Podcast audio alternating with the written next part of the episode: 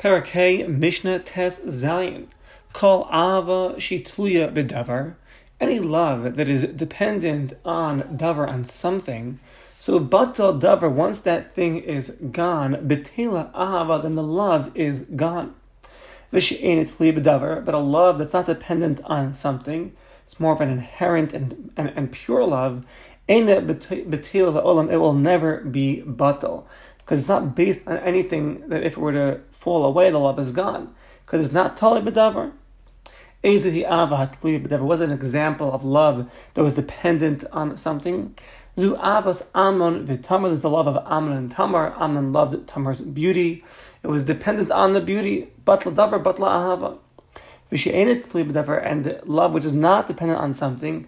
Zu avas David v'Yehonasan. The love of David and Yehonasan, where they were just looking to do the ratzon of Hakadosh Baruch Hu. Yonasan told David HaMelech that you're going to be the king, and I'm going to be, I'm going to serve you. I'll be know, the second to you. So even though he was lowering himself, he was doing it because he knew that's what was Lashem Shemayim. And Bartenura explains,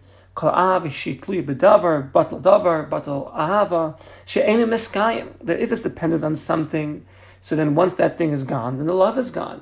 Because However, kol ava she'ena tluya b'dever love that's not that's not contingent on something. So she'ena tluya she'ena tluya b'dever batal ela bat el b'dever kayim. It's not dependent on something which is going to just pass. It's focused on something that will endure. For example, like the love of tzaddikim, the love of chachamim, and the betil olam, it will never be batal. That's like the reason for the love is never going to leave so then the love will never leave. When you love a tzaddik, so then that love will endure. There's, nothing, there's no reason why the love should leave. But it's contingent on something like um, the love of Amnon and Tamar, the Yaf because of her beauty, once that's gone, the love is gone. And we said ah, the love of David Yonasan, the Bartenura says, Koram, they were doing the, the will of, uh, of their creator. The Amr Lo Yehonasan, the David Yonasan told David Melech, you be the king. And Klaisal, Mishnah, I will be your Mishnah, I'll be um, second to you. And Mishnah Yud Zayin.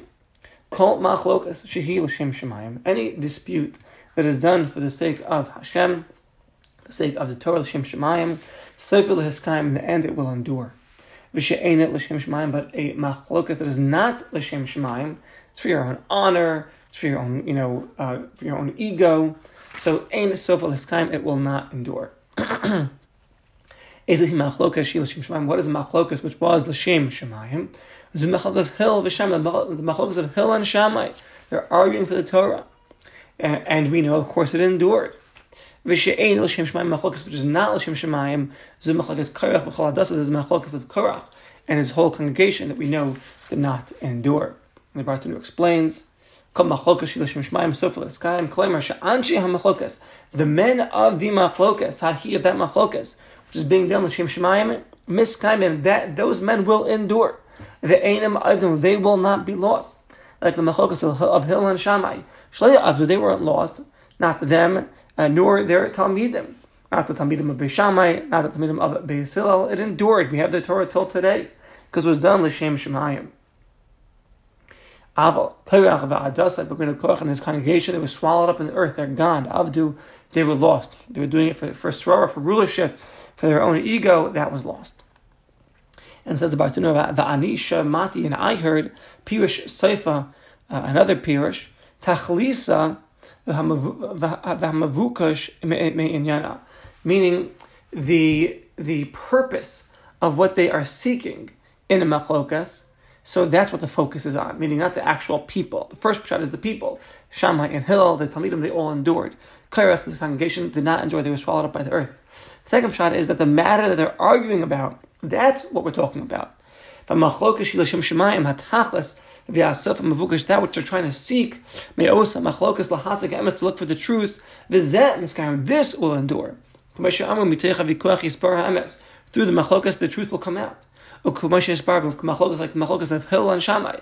That's a halacha, is like Beis Hillel. He came out with a psak, and that's enduring.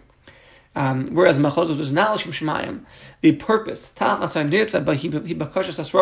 what's the purpose? For their ego, for their honor, the love of the of the debate. This will not endure. Like we find by Machokas of Korach and his congregation.